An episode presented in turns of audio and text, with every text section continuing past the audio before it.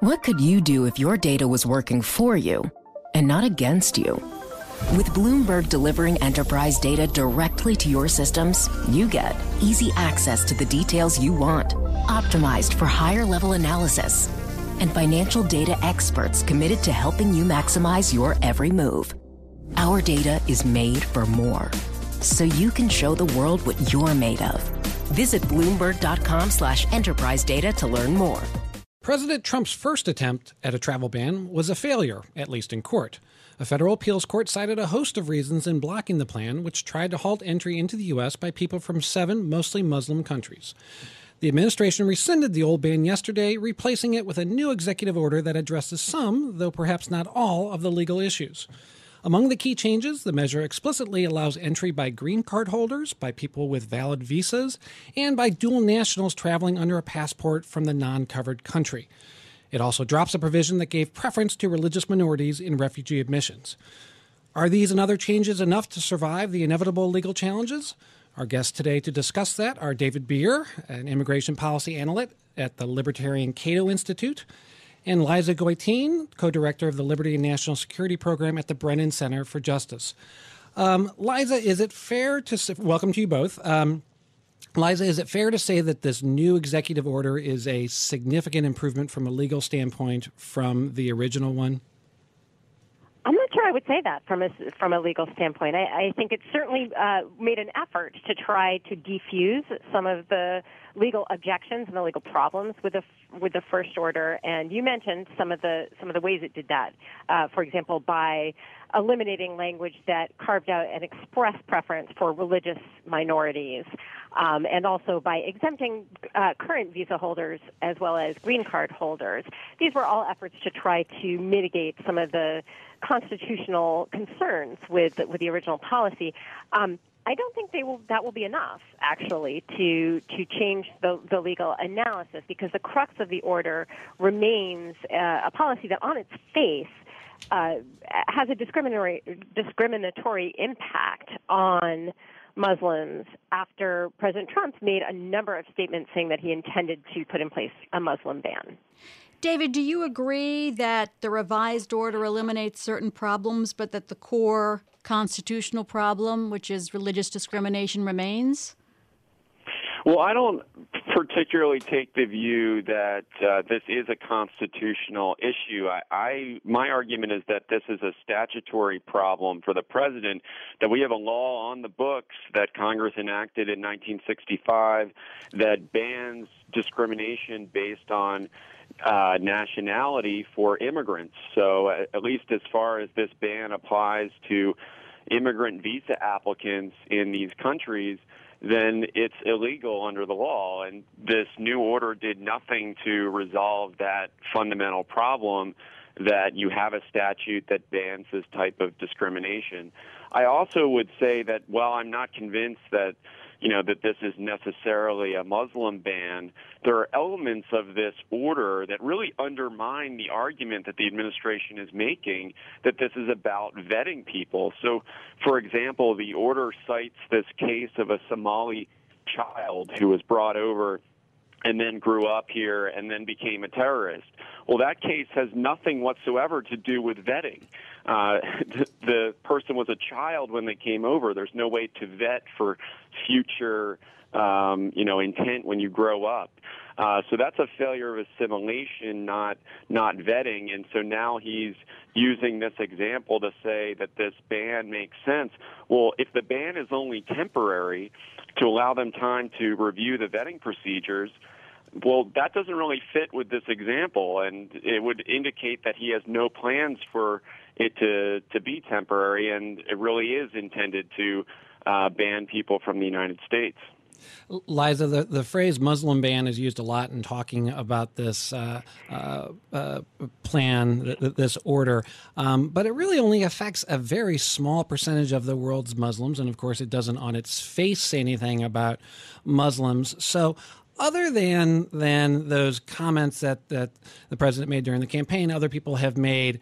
Uh, you know, outside the scope of this order, what, what, you know, what, what, evidence do we have that that this should be thought of as something that is either a Muslim ban or targets Muslims?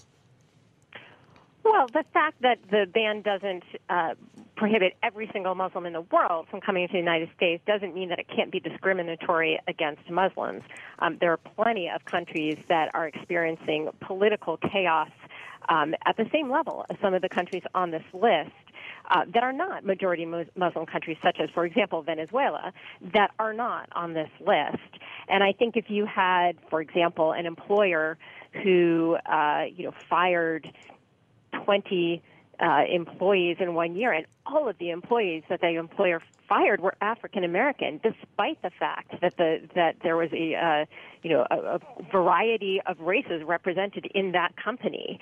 Um, I think the fact that there were still some African Americans who were not fired wouldn't change your perception that this was discriminatory. Our guests are Liza Goitein of the Brennan Center for Justice and David Bier of the Cato Institute. David, earlier you were expressing some skepticism about some, some of the explanations for the, the ban, the need for it. But is this an area we really want our courts getting into? I mean, normally we think that the president is going to know much more about the national security needs of the country than a court would, or that you or than you or I would. Uh, you know, what, what's the standard here for a court a court saying no, we disagree with you, Mr. President? Look, I don't think that the courts should second guess the president, but I also don't think that they should second second guess Congress. And it's Congress who enacted this prohibition on nationality based discrimination in the law. And when they did that in 1965, we did have a very discriminatory immigration system. We banned almost all Asians in the United States, for example. And the reason why they got rid of this ban is because they thought it would be good for U.S. security interests. They thought that it was harming our uh, battle against the communists, uh, that uh, communists were using it for recruitment. And the same arguments that Congress was using then against banning all Asians uh, really applies with the same level of force uh, to this current ban. Uh, so, so, so, so, so, just so I'm clear, a, um, so I'm clear. So, you're saying that even if the president really had a compelling reason to say there's a national security reason why for this particular country we need to protect, uh, prevent people from from entering the country, that wouldn't be enough because of the statute Congress had passed. Exactly. Congress has already exercised its authority on this issue. It has the power to set immigration statutes, and this is the one that it chose. So the court shouldn't second guess the uh, security judgment of Congress. Liza, one thing I find curious with the order is in justifying the need for national security, more national security. They talk about it talks about uh, 300 people who entered the country as refugees who were the subject of counterterrorism investigations. It only talks about within that three individuals January 2013, two Iraqi nationals, and October 2014, a native of Somalia. They failed to put in the 9 11 hijackers. And Saudi Arabia is not on this list, which is now different than the list that Obama had. So, is there any reason for not putting Saudi Arabia on this list? Well, there's certainly no reason if the true purpose is a national security one. But um, as you know, you and, and, others have pointed out, the, the national security justification here is fairly thin. The 300 investigations that are mentioned um, all we know about them is that they are investigations. The FBI has a number of different levels of investigation, and some are as low as uh, following up on a on a hunch or a tip. So we have no way of knowing how how serious these investigations are when it comes, or, or frankly, how many of them were launched after the courts said there was no national security justification for this policy.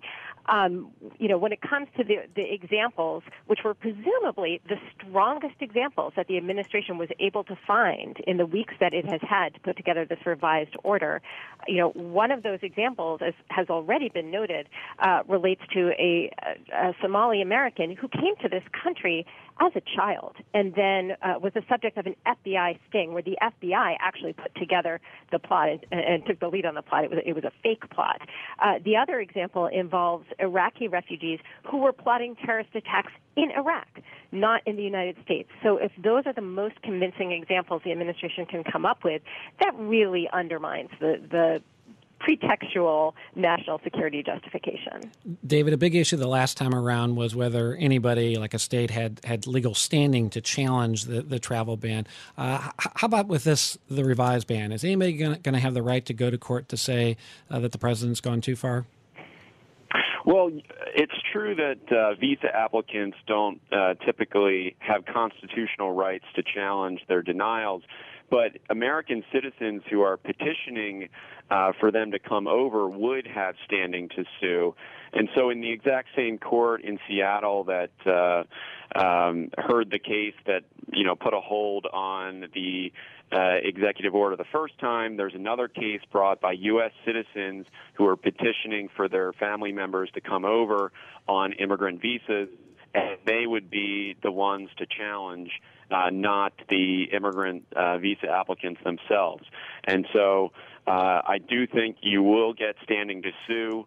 Uh, the question ultimately will come down to whether or not the courts are willing to side with Congress and the statute, or whether they're going to side with the president and his you know national security justification. Liza, if I gave you only ten seconds, could you uh, tell me if you agree with that? Uh, y- yes, I would agree with that. I, I, I, think in the 10 seconds that I have, I, I want to say that this is this discriminates against people from majority Muslim countries without any evidence of a national security harm. So I think the courts need to look at that extremely closely. Okay. Thanks, Liza Goitein of the Brennan Center and David Bier of the Cato Institute. I'm sure we'll be talking more about Donald Trump's revised travel ban, which he issued yesterday, and which almost certainly will be uh, taken on in court in the coming weeks. The countdown has begun. From May 14th to 16th, a thousand global leaders will gather in Doha for the Qatar Economic Forum powered by Bloomberg.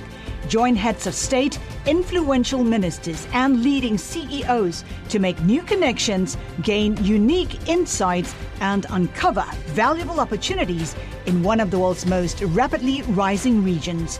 Request your invite for this exclusive event at QatarEconomicForum.com.